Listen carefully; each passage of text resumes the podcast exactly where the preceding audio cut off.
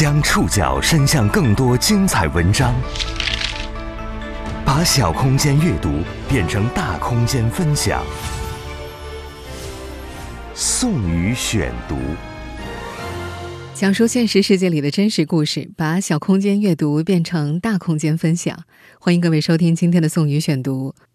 又到一年一度的高考季，今天节目的一开始呢，当然要祝愿每一位参加高考的同学们都能考进自己理想的院校，实现自己的人生小梦想。关于高考，我一直有这样一个观点：高考它是人生路上的重要一站，不过呢，它也只是人生路上的一个站点而已。它应该说是我们人生的一个节点，一个新的出发起点。无论高考结果如何，它并不能完全决定我们最终的人生走向。未来的路需要我们每个人一步一个脚印，踏踏实实、认认真真的走下去。今天宋宇选读的主题呢，我们就不围绕高考考生了，让他们安静的考试。我们将跟随三联生活周刊的记者，去往人生路接近终点的地方，了解一个小城养老院的养老困境。这可能是我们未来的人生路上每个人。都会遭遇的困境。今天在节目当中出现的所有当事人都使用了化名。在我们生活的这片土地上，传统的养儿防老模式正在逐渐瓦解。农村老人的儿女大多外出打工，城市老人的子女也囿于繁忙的工作，再加上许多老人自身也不愿意拖累儿女，去养老院似乎成为一种被广泛认同的养老方式。在如此背景下，小作坊式养老院在越来越多的小城市出现。但这种广为存在的养老方式，从诞生之初就潜藏安全隐患。因为收入不高，在这些小城养老院里，本该由专业人士来做的养老护理，只能由相对年轻的老人来承担。我们今天要讲述的这个悲剧，就是在这一无奈现实下发生的。宋宇选读，今天和您一起了解一个小城养老院的共性养老困境。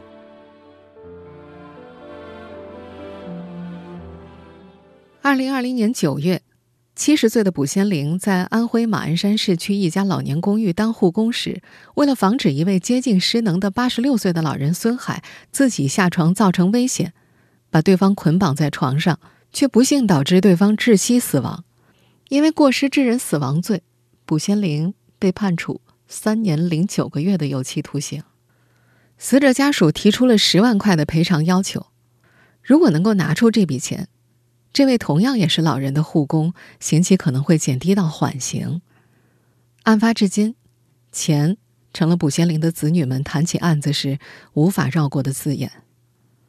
这个并不富裕的家庭拿不出这笔钱。甚至每每谈起父亲案子的时候，他们和外界的对话总是会终结于“没钱，什么办法都没有”。出事以来，卜家人只在今年四月的庭审现场见过卜先林，也是在那个时候，他们才清楚的知道卜先林到底是怎么陷入如今的困境的。二零二零年九月二十六号上午十点多，卜先林在自己工作的养老院查房的时候，发现无法独立行走的孙海。正试图从床上爬到地上，嘴里念叨着要去找老伴儿。前一天晚上，这位八十六岁的失能老人就有过类似的举动，还因此磕到了床头柜，把眼角撞出了一块淤青。因为怕孙海再从床上摔下来，卜先林拿起桌上的一条布带，从孙海的两腋穿过，将布带的两端分别系在床沿上。那是一条三米长、用来做横幅的红色牛津布。卜先林对这条布带太熟悉了，因为就在那天早上七点多钟，他还用这条布带捆过孙海。那天一大早，为了换床单，他把孙海从床上抱到轮椅上坐着，但那天的孙海显得格外躁动，坐不住。卜先林就用红带子捆住孙海的腰部，把他固定在轮椅上，换完床单，才把老人解开放回床上。没想到，意外就出在这条红布带上。这次把孙海约束在床上之后，卜先林就走出了房间。每隔二十到三十分钟，他就回来检查一次。前两次都看到孙海被红布袋子拴着在床上睡觉，但第三次查看前，因为有老人把屎尿拉在了裤子里，卜先林去帮忙清理了，间隔了一个小时。中午十二点多，当他第三次回来查看的时候，就发现孙海已经瘫坐在床边，红色布带滑到了他的颈部，孙海呼吸困难，双手不断的挣扎挥舞着。卜先林赶忙把孙海抱回床上，但孙海的眼皮往上翻，身体逐渐失去了反应。最终，这名八十六岁的老人被鉴定为颈部受压引起机械性窒息死亡，卜先林也因此被判处有期徒刑三年。零九个月，在卜先林的家人看来，这个刑罚过于沉重了。女儿卜月担心七十岁的父亲熬不住监狱生活，因为他自己也一身的病。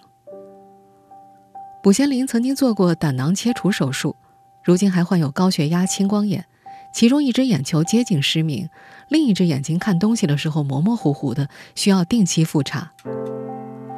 三年以上的刑罚意味着。无法适用缓刑，他只能实打实的在牢里待着。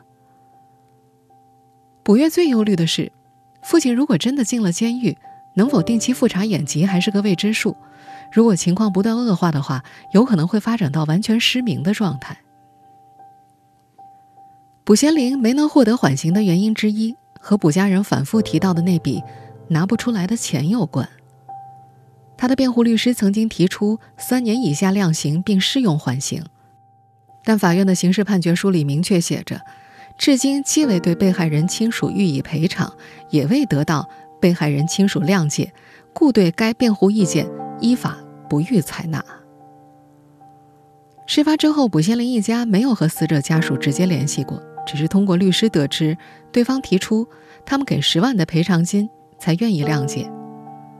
女儿卜叶对法律问题一窍不通，她不太明白谅解和缓刑有什么关系，只是大概理解为拿出十万块就有可能让父亲减刑，甚至不用坐牢了。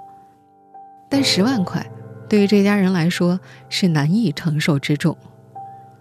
卜愿说：“我们农村人在外地打工，也有自己的家庭和小孩要照顾，哪里去找这么多钱？如果只是减刑几个月，又有什么意义呢？”他的弟弟卜海也觉得，自己一家是不可能取得对方谅解的，他们也拿不出这么多钱。一双儿女说话的时候，他们的母亲，卜先林的前妻林秀玉，则在一旁细数着如今种地的成本和收入，以及家里的各项开支。他们说，重新找律师也要钱，打官司也要钱，还能有什么办法呢？在卜先林生活的那个安徽马鞍山的小村庄里。真正认识他的人并不多，邻居们口中的卜先林一生是单薄的，就像刑事判决书上对他的描述只有一句话：一九五一年生，文盲。就算是儿女亲人对他也不怎么了解。二十几年前，卜先林跟隔壁村的一个女人好上了，在林秀玉的坚持之下，两人离了婚。离婚之后的一家人保持着微妙的关系，林秀玉和儿子卜勇。住进了两层小楼，小楼的二层是儿子出钱在原来的平房上加盖起来的。但卜先林后来的那段感情并不顺利，没过几年他就独自住回了隔壁老旧的红砖平房里。曾经的夫妻比邻而居，林秀玉总是尽量躲着不和卜先林碰面，实在绕不过去才会勉强蹦出两三句。好在他们碰面的时间也不多。这个家庭的成员们大部分时间都分散在外地打工，直到近些年年纪大了才陆续回来。卜先林以前也一直在工地上打工，但他的疾病越来越多，尤其在得了胆囊炎、青光眼之后，城里愿意接纳他的工作岗位越来越少，他没有足够的力气去工地上干活了。二零一九年九月。当一个远房亲戚说起马鞍山市里有一家养老院要找人照顾老人，一个月能给三千多，卜先林几乎没有犹豫就同意了。在马鞍山市区，体制内的教师和公务员月薪大概在六千元左右，能够拿三千多元的工作，对一个年近七十、没有技术傍身的农村老人来说是充满诱惑力的。他拒绝了儿子卜海的劝告，带着简单的行李就离开了村子。女儿卜月觉得，父亲可能对养老没有安全感，一辈子没攒下什么钱，想趁着还能动的时候多挣点养老的钱。因为和父亲的关系一直比较疏远，卜月、卜海他们没有定期给父亲生活费的习惯。卜先林一直是自己养活自己。卜先林工作的养老院在安徽马鞍山当地，规模并不算大，收费也不算高。这里所聘请的护工工资自然也不高，愿意到那儿工作的大多是像卜先林那样相对年轻一些的老人们。宋宇选读继续播出一个小城养老院的共性养老困境。卜先林工作的那家养老院，位于马鞍山市区的一条马路边上，规模并不大。两栋平行的三层小楼上方用活动板支起一个尖屋顶，再把中间的空地前后围住，铺上地砖，就成了大厅。大厅干净但简陋，只摆着几张桌子和几把椅子，还有一堆来不及更换的床板。一楼是厨房、麻将室和工作室，二楼、三楼是老人居住的房间。每层大概有十间十五平方米大小的房间，里面放着两张床铺、一台电视机和活动坐便器。这家养老院是二零一四年开张的。卜先林入职的时候，这里大概住了三十几位老人。很多入住老人的子女从农村出来到城里打工，即便在本地工作，他们也无暇照顾老人。这里每位老人每个月的收费是两千一百块钱，孤寡老人费用减半。卜先林是二十四小时护工，吃住全部都在养老院里。他的底薪是两千八百块，每照顾一名无法自理的老人，每月就能够另外多拿一百块工资。除了他之外，这里还有另外一位全天护工和两位白班护工。这家养老院最年轻的护工五十五岁，其他人都已经年逾六旬了。卜先林是护工中年纪最大的一个，甚至比一些被照顾的老人小不了几岁。不过，养老院院长赵禅不太介意他的年龄。他说：“补护工的身体好得很，有劲儿，一百六七十斤的老人都能抱得动。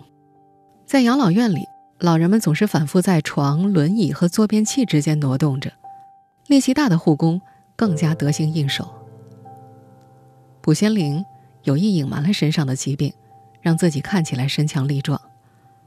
在这家养老院工作的一年时间里，他勤快。有时还会跟老人们开玩笑，这让赵禅挺满意的。就是说话嗓门有点大，有点急躁。不过他也能理解，老人嘛，容易耳背。赵禅也想过招一些年轻的护工，但对这家小城小养老院来说，绝非易事。三千多块的工资，对年轻的护工而言是没有任何吸引力的。在当地，年轻一点的护工都去做一对一看护保姆了。每天至少一百五十块起，一个月五千块左右。如果再年轻一些的，会选择做月嫂，那价钱就更高了。倒是常有六七十岁的老人希望得到这份工作，他们大多都是熟人引荐的。赵禅也不在意护工的年纪，只要能够照顾老人，有耐心就可以了。但真正要想当一名养老院护工并不容易。比如说白天吧，卜先林就负责照看九名老人。夜里每隔两个小时要查一次房，他和另外一名全天护工轮流着，凌晨三点起床做早饭，然后给老人洗澡、穿衣服、喂饭。吃完早饭要把老人推到阳台上晒太阳，帮他们上厕所。早上十点多是午饭时间，午睡之后还要陆续给老人洗澡、擦身子，或是带能够活动的老人到活动室去打牌、看电视，一直到五点的晚饭时间。有的老人需要翻身，还有的需要换尿不湿，或者裤子被屎尿弄脏了，乱发脾气了，这些都需要护工随时出现。出事之后，不幸身亡的孙海的儿子孙兵查看了当天的楼道监控，视频里的卜先林十分繁忙，从凌晨一两点到中午十一点多，他不停地在不同的楼层、不同的房间里进进出出。养老院的管理者赵禅今年五十五岁，他也住在养老院里，同时也参与看护工作。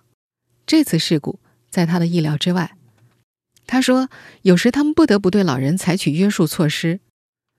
有的老人不喜欢穿尿不湿，喜欢动手撕；还有的老人无法自己坐着，需要用绳子固定在轮椅上或者坐便器上，避免它滑下来。他说：“把老人绑在那儿，一方面是为了防止老人受伤，另一方面也是为了让护工能够腾出手去忙别的事情。”出事那天，卜先林把孙海缚住，正是赶着去照顾其他老人。悲剧发生前，涉事老人的家人对卜先林过去一年的表现还算满意，他们亲自照顾过失能老人，知道这有多难。仅仅维持干净的床铺，解决基本的生理需求都很难。宋宇选读继续播出：一个小城养老院的共性养老困境。孙海的儿子孙斌对于卜先林的第一印象也是有力气。孙海入住养老院的那一天，是卜先林把他从一楼背到二楼的。孙海出生于一九三四年。少年时参加过抗美援朝战争，退伍之后转业到马鞍山一家国营厂上班。他以干部的身份退休，每个月能有五千块的退休工资。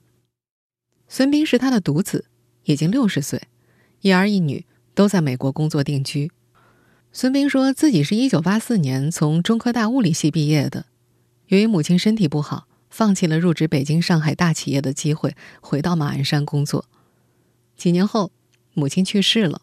父亲孙海开始和另一位老太太搭伙过日子，一过就是三十多年。在部队的时候，孙海留下了半月板损伤的毛病。几年前，年过八十的孙海在家中不慎摔倒过几次，老人就不再愿意下床走路了。长期卧床导致他肌肉萎缩，孙海逐渐失去了行动能力，连大小便都需要有人协助。他本身就有便秘的毛病。卧床之后就更加严重了，十几天才会解一次大便，严重的时候还要用手抠。孙斌说，继母逐渐无法忍受这种生活，要求请保姆。孙斌提出可以用老两口的退休金支付保姆的费用，自己每个月最多贴一千块。如果两个人愿意一起住养老院，养老院由老人选定，自己可以负责补足父亲不够的费用。一番纠葛之后，继母。被亲儿子接走，不再和孙海一家生活。孙斌想过请一位保姆住到家里一对一看护，但最后作罢。男保姆不好请，女保姆愿意来照顾一个老头吗？一个人也没法二十四小时看着呀。继母离开之后，孙斌曾试着自己去照顾父亲，发现他也干不来这份活。他说：“父亲那会儿家中又脏又乱。”水槽里堆满了没有洗的锅碗瓢盆，地上散落着衣物和食物残渣，还能看到老鼠、蟑螂的踪影。孙斌找来家政，专门清理了一整天才打扫干净。最麻烦的事情还是解大便。他说父亲常常弄脏床单，孙斌每次清洗更换的时候都得折腾大半天，他实在对付不了。他说自己还有其他负担。儿女都在美国定居，他和妻子要轮流去美国帮忙带孙子。除了父亲之外，还有一个瘫痪在床的丈母娘要照顾。孙斌说自己是考虑再三才决定把父亲送进养老院的。他考察了马鞍山当地的三四家养老院，觉得硬件条件都差不多，干净整洁，价格大多在两千到三千块之间。只有一家养老院的收费高达七千块，在马鞍山市里算得上高档。但孙斌觉得那家只是环境稍微好一点他感觉自己的父亲需要的只是一张床，还有帮忙解决父亲的排泄问题，其他公共空间什么的对他没太多用处。最终，孙斌选定了赵禅开办的老年公寓，这里距离孙斌自己居住的小区不到五百米。二零一九年九月，孙海住进了养老院，由卜先林和另外一位女护工轮流照顾。在照顾父亲和自己的生活之间，孙斌似乎达到了一种不错的平衡。可就在他终于松了一口气的时候，意外发生了。二零二零年九月二十六号，孙斌正和几个朋友在东北旅游。那天中午十二点多，他突然接到了赵禅的电话：“你父亲没了。”孙斌懵了。起初他以为父亲是正常死亡，毕竟两个小时前他还收到了养老院发来的视频。视频里，护工在为父亲吃馄饨排骨汤，老人看起来胃口不错。直到朋友帮忙到养老院去查看，才发现老人的眼角有淤青，脖子上有勒痕，他才慌忙报了警。他说：“当初把父亲送进养老院的时候，他只担心养老院的营养跟不上，却万万没有想过老人的安全会出问题。”八十六岁的孙海意外去世后，涉事养老院院长赵禅已经开始考虑停办养老院了。他觉得干这个风险太大了。把遭遇意外归结为自己倒霉、运气不好，但实际上，安全隐患早就埋在这家作坊式养老院的各个细节里。宋宇选读继续播出：一个小城养老院的共性养老困境。孙海出事之后，赵禅不愿意再接收不能够自理的瘫痪老人，同时把一些已经入住的麻烦老人送回了家庭。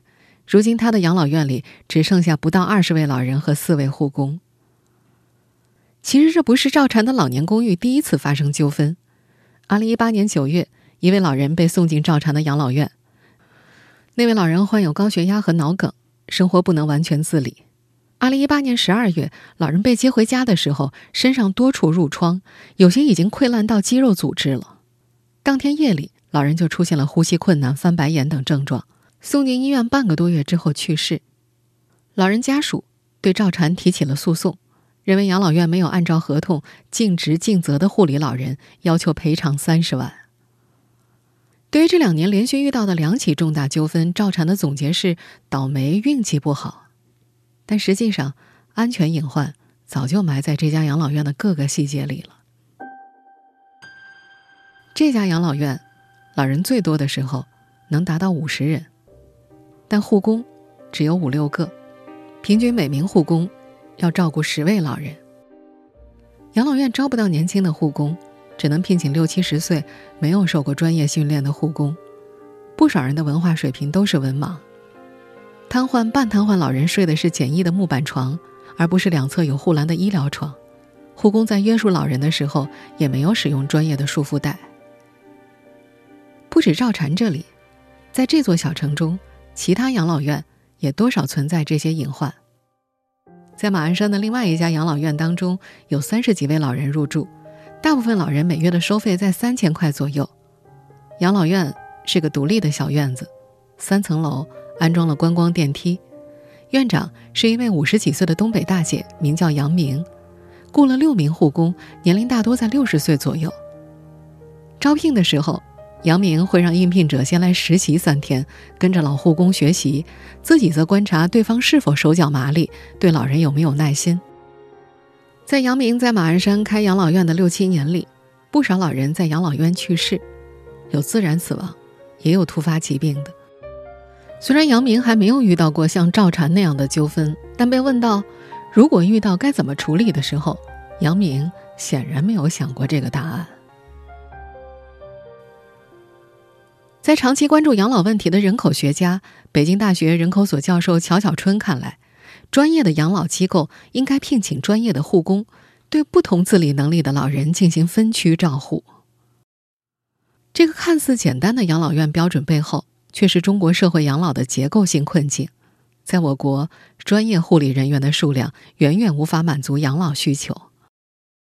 根据民政部、国家卫健委等部门统计。我国目前有两点四九亿老年人，其中失能、半失能老年人超过四千万，而我国从事养老护理的人员仅仅只有三十万，这个缺口太大了。有护理经验或者有资质的护工非常的抢手。乔小春提到，大城市里的养老院政府补贴高，收入好，吸引了大批年轻且具有专业的护工；小城市的养老院就只能聘请老年护工了。养老机构靠什么来定价？就是看服务对象能不能交得起钱。定价太高，人们住不起，养老院无法生存；定价太低，收费少，无法请专业护工。从大城市往小城市，再往农村，养老院的经费、硬件、护工的专业程度，一系列条件都是往下走的，越往下越差。从更专业的角度来说，养老护理。还不只是满足老人的基本生活需求，护工需要懂得心理护理，保持肢体功能位置，加强瘫痪肢体的活动，预防并发症等专业知识。林辉是美国波士顿一家老年日间护理中心的主管。二十七年前从东北大学护理师专业硕士毕业之后，一直从事养老护理工作。他如今工作的那家美国波士顿的护理中心，许多老人都患有阿尔茨海默症。他在接受《三联生活周刊》采访时说：“除了定期的翻身、换药等基础操作之外，每天他还会唱着歌和老人们拥抱、握手，观察老人们的身体状况和情绪，为自己一天的工作提供基本的判断。”他们的护理中心紧邻波士顿一所医学院和医疗中心，经常有学生过来实习。曾经有位护理专业的学生开设了一家记忆咖啡馆，把记忆衰退的老人们集合起来，准备好点心茶水，拿着家属提供的老照片和老人们聊天帮助他们回忆家乡、回忆童年、回忆家人。林林辉说：“很多人认识不到，老年人也是有情感需求的，他们的情绪状态会直接影响他们的身体状况，而这样的养老途径。”对于2020年不幸去世的孙海来说，太过遥远了。如果没有意外发生，这位时年86岁的老人能够得到的，也只是一张干净的床铺和能够帮忙解决基本生理需求的护理。而这，甚至是卜先林努力想要获得的生活。他不顾儿女的反对。将近七十岁，执意进养老院做护工，为的就是挣一份养老钱和一张年老后得到照顾的床位。但如今他得到的是三年多的刑期。七十岁的卜先林入狱之后，女儿卜月暂时住进了他那间红砖平房小屋里。谈到三年之后出狱的父亲该如何度过之后的生活时，卜月沉默了一会儿，说：“嗯。”现在还不知道。